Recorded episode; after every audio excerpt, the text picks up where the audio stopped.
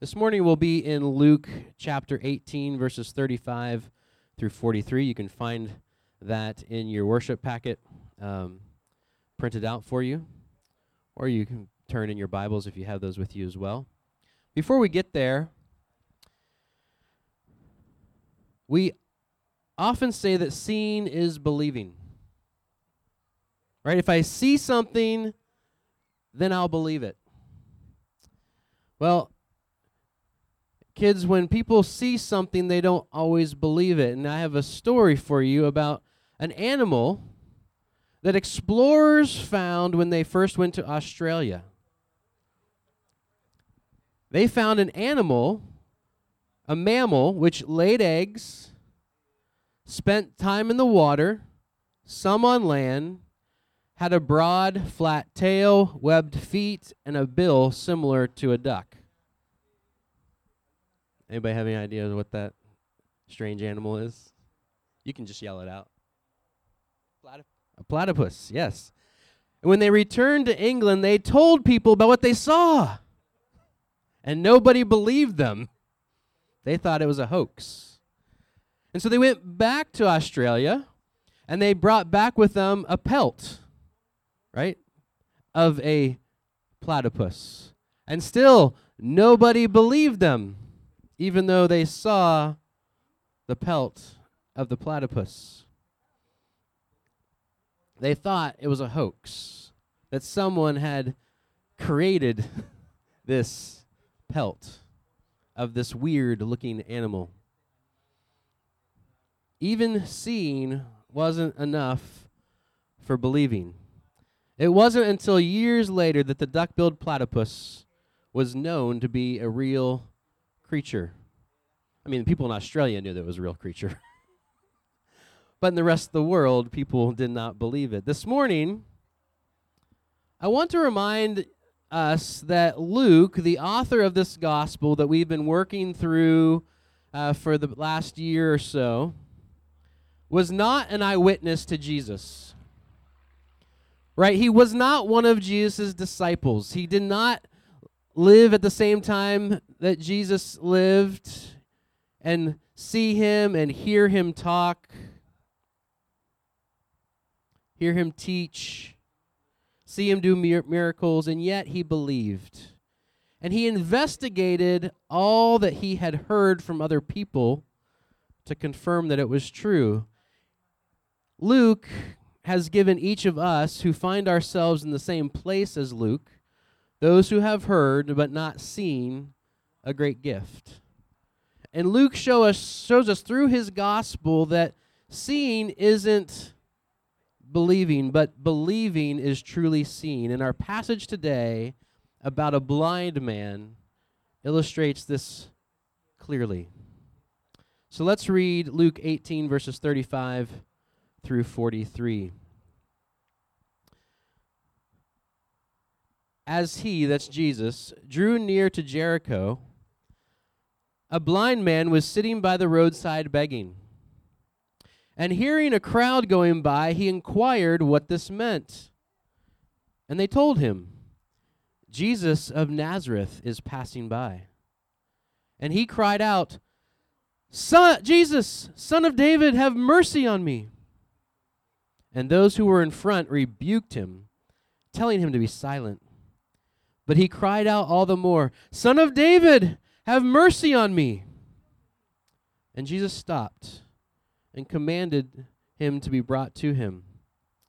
And when he came near, he asked him, What do you want me to do for you? And he said, Lord, let me recover my sight. And Jesus said to him, Recover your sight. Your faith has made you well. And immediately he recovered his sight and followed him, glorifying God. And all the people, when they saw it, gave praise to God. Let's pray. Heavenly Father, we thank you for your word. We thank you for your word made flesh in Jesus Christ. Lord, as we come to your word today, Lord, might we, as we are reminded specifically in our text today, that we might have eyes to see, we might have ears to hear. The good news, the hope of Jesus Christ. We pray this in his name. Amen. So last week, Jesus told his disciples and us that he is the fulfillment of all the promises of God. And we were confronted with the question do we understand that Jesus is the fulfillment? Do we understand that the story of God, the story of God's people, the stories that we learn in Sunday school or vacation Bible school, the stories that seem impossible, crossing a sea on dry land, are all fulfilled in Jesus? In Jesus, everything finds fulfillment. That's what we saw in our text last week. In Jesus, everything finds fulfillment. Everything that was written, everything from the Old Testament, everything that was written before Jesus came, and everything that is to come. Everything that was to come in the life of Jesus and his disciples as they prepared to enter Jerusalem, but everything that is to come Everything that we experience, everything that we will experience in the world to come, everything finds its fulfillment in Jesus. Today, we come to the final section of Luke's gospel before Jesus enters Jerusalem and what we call his passion or Passion Week. And these next few encounters that we'll see over the next few weeks and his teaching take place in the city of Jericho. Jericho is just about 15 miles from Jerusalem. And for pilgrims that were on their way to Jerusalem for the feast of Passover, this was one of the main routes to the city. And they would have this would have made for a very crowded and busy Jericho at this point. It would and would have brought not only those who were following Jesus, the the 12 disciples plus all the others that were following Jesus by this point, who were also his disciples, a, a, larger group, but also those who were on their pilgrimage for the Passover would have been traveling at this time as well. And they would have been in very close proximity with one another. And as Jesus enters Jericho, preparing his ascent, into Jerusalem. Jericho is about 3,300 feet below Jer- Jerusalem. As he prepares for his ascent into the city, where he will be praised on Palm Sunday as the conquering king, as the coming king. He enters Jericho, and Luke tells us that a blind man was sitting by the roadside begging.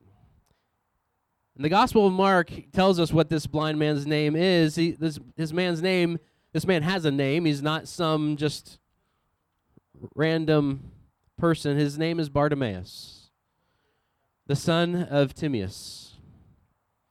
This man had a name, was known by those in his community.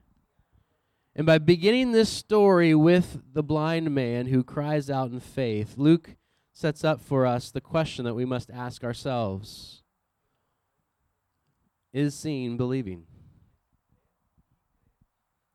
Is seeing something or someone with our own eyes the best way to know something? In fact, you know, scientifically it's been proven that we don't always see what we think we see.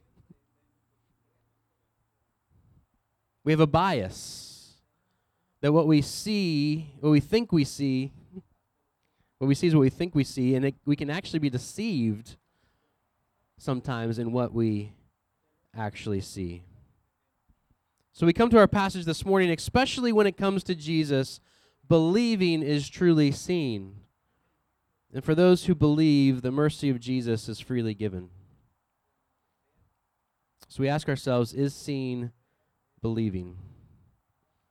And the main point we see this morning is that the mercy of Jesus is for all who believe. And by believing, will truly see. First, we ask, what must we believe? And then we'll, find, we'll see who believes. What must we believe? Well, what's interesting about how this passage follows immediately after Jesus tells his disciples what will happen to him in Jerusalem, right? His persecution, his suffering, his death, and resurrection. And we are told that the disciples did not understand. But a man, right? This man who Luke tells us about on the side of the road, a man who presumably has never met Jesus, because if he had met Jesus, presumably he would have been healed already. He's presumably never met Jesus. He's obviously never seen Jesus because he's blind. He's only heard of Jesus. And yet he understands more deeply and more fully who Jesus is than the 12 disciples who have spent two or more years with Jesus. When the blind man hears that it is Jesus of Nazareth who is in this crowd, he realizes that the miracle working Messiah has come. And as those who are reading the text, both initially and ourselves, we are reminded of Jesus' announcement of his ministry in the synagogue of Nazareth, right? The crowd tells the blind man, It's Jesus of Nazareth. And that should remind us of what Jesus of Nazareth said in Nazareth when he began his ministry. Using the prophet Isaiah, Jesus tells the people that in their hearing it has been fulfilled. And when John the Baptist and his followers, a few chapters later, need clarification about Jesus' mission, they come to him and ask, Are you the coming one, or should we wait for another? Jesus responds by pointing them to the acts of mercy that he has done. Jesus tells them, Go tell John the things you see and hear and then he once again draws on the prophet Isaiah like he did in Nazareth. The blind receive their sight, the lame walk, lepers are cleansed, and the deaf hear, and the dead are raised up. The poor have good news preached to them.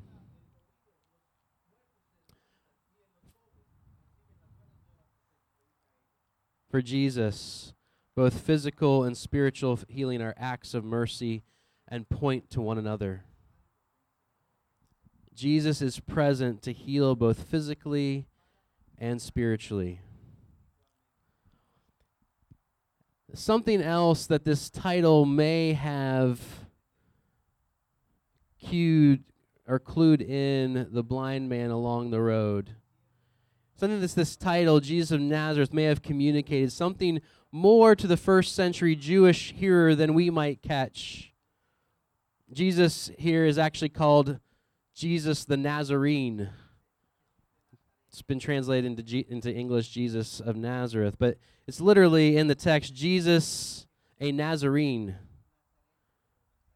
And the spelling of Nazarene in the Greek text is Nazarejos, reminiscent of the Old Testament Nazareo, or branch. From the root of Jesse in Isaiah 11:1 there shall come forth a shoot from the stump of Jesse and a branch shall grow of his roots. And it is upon this branch that the spirit of the Lord will rest. The same spirit referred to in Isaiah 61:1 which Jesus quoted in his first sermon in Nazareth this branch from the root of Jesse is none other than the son of David. And what the blind beggar sees by faith without physically seeing is that Jesus is the royal messianic figure promised in the Old Testament. The one who is about to enter the holy city of his destiny as God's final prophet. He also knows that this royal Messiah is merciful. And so he cries out to him accordingly have mercy on me. Notice that the blind man at this point has not asked for healing but for mercy. And some commentators believe that his cry for mercy may have been understood by some in the crowd as him asking for alms because he was a beggar, and one expression of mercy is the giving of alms, which may be why he was rebuked by them for asking Jesus to give show mercy on him. But I have to wonder if the rebuke was more directed at him because he used the title Son of David. Maybe it was out of care for Jesus, right? Would be messiahs got killed. That's what happened in Jesus' day. Those who claimed to be the Messiah ended up dying. Or maybe it's still that they did not understand the true identity of Jesus. Either way, when those who were preceding Jesus rebuked the blind man, it's an example, once again, of those who should know and understand, but fail to understand Jesus and his mission. But a blind beggar on the side of the road knows that he is the son of David and has come to bring God's glory, to bring God's mercy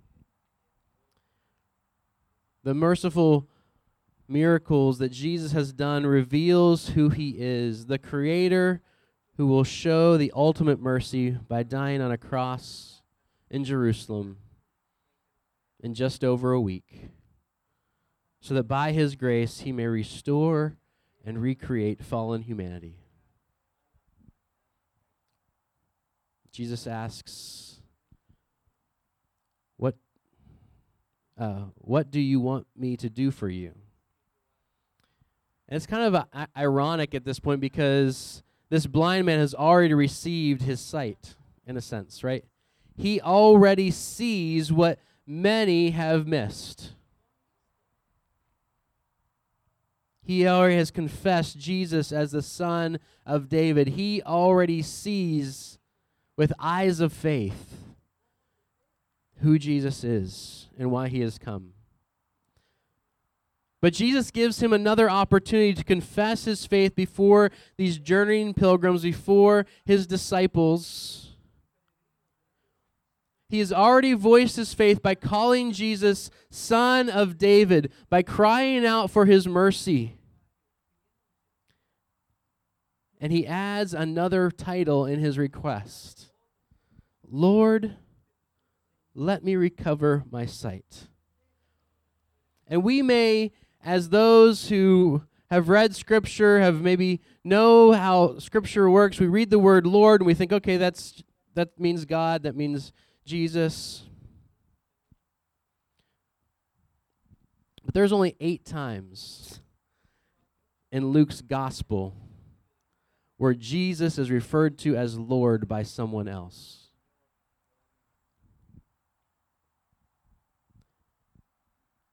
And why is that important? Because when someone else refers to Jesus as Lord, they are making a statement. They are making a profession of faith. They are saying that they understand that this Jesus, who I'm referring to as Lord, carries the same title as the God of the Old Testament. Right? The word in the Old Testament that God gave to his people as his covenant name was Yahweh. His special name. The name that only his people were given to reference him. And because the people thought it was so holy and so special, they never said it. Instead, they used the word Lord. And in our Bibles, we know that that's referring to God's special name when it's capitalized in the text. Lord, let me recover my sight. Jesus,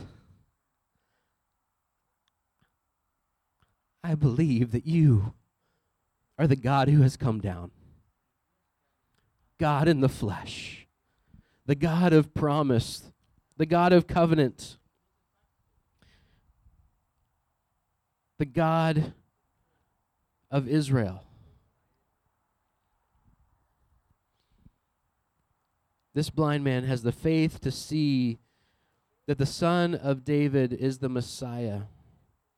He is none other than God Himself, the Creator, the Deliverer of Israel, the covenant God, who's the one who can and will show mercy. And so Jesus responds in a declaration of mercy Your faith has saved you.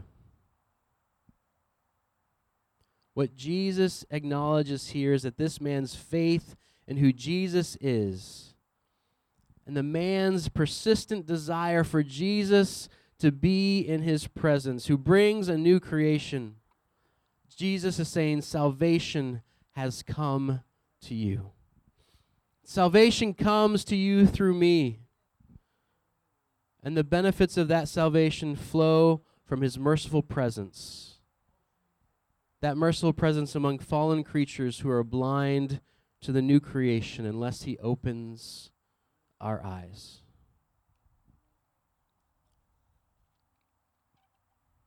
That is what we must believe. And who believes? Well, the blind man, of course, right? Jesus brings this radical great reversal for the blind man. Immediately he receives sight.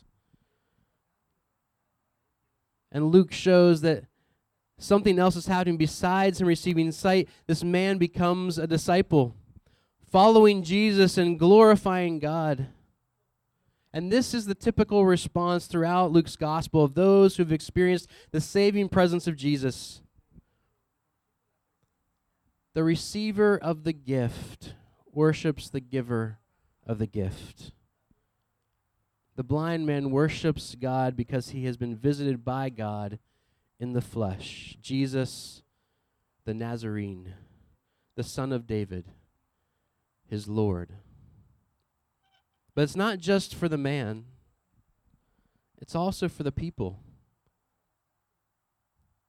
Right? This profession of faith and this miracle is not simply for the individual. Right? And this is where we often stop in the church today. The profession of faith and the miracle is not merely for the individual, it is also for the people of God they are impacted too. Those who are Passover pilgrims are brought into direct contact and relationship with the God of Israel, with the Son of David, with their Lord. Luke tells us that the people gave praise to God. The word here is laos. This is the first and only time that this word is used during Jesus' journey to Jerusalem in Luke. Right, the word is used over and over again in the first part of Luke up to chapter 9, where the people of God are talked about and where prophecy is, is made about the people of God. But from chapter 9 up until here, it is not in Luke's gospel, and then Luke drops it back in. This word read over and over again in the Galilean ministry and the infancy narrative. And this word, laos, is the word used in the Septuagint, the Old Testament in Greek, for God's covenant people. God's people also give praise to God they too worship God for fulfilling his promise through Isaiah to proclaim the good news, to bring recovering of sight to the blind.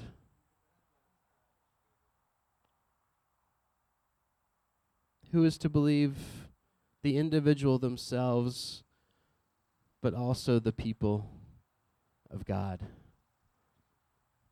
God's miracle. God who God is, as testified by this blind man, is not only for himself, but for the people of God. Those journeying pilgrims on the road with him, going to Jerusalem.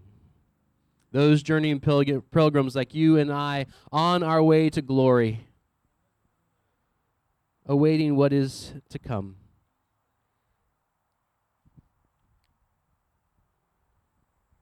If you find yourself like this blind man this morning, blind to who Jesus is, Jesus is ready to hear you cry out, Have mercy on me. He wants to come to you and show you mercy to heal and renew your sight. To see and to know the one who lived, died, and rose again for you. And for those of us who have been given this sight, are we those who are following Jesus and glorifying God as we go?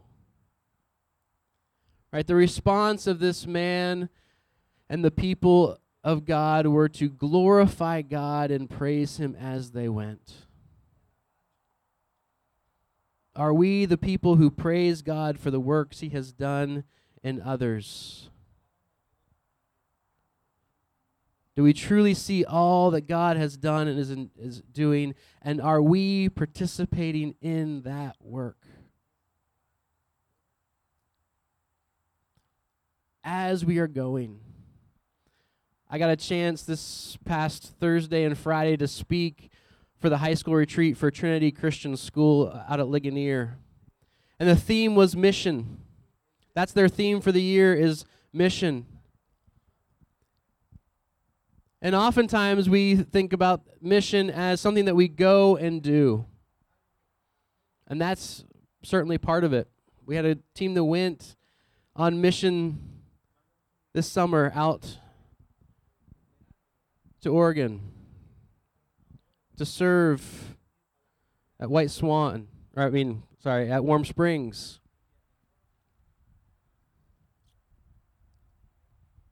But mission is not just something we go and do, mission is something that we do as we go.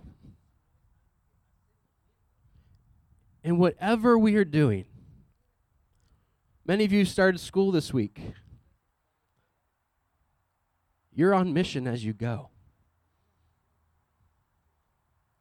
You're on mission to do your work well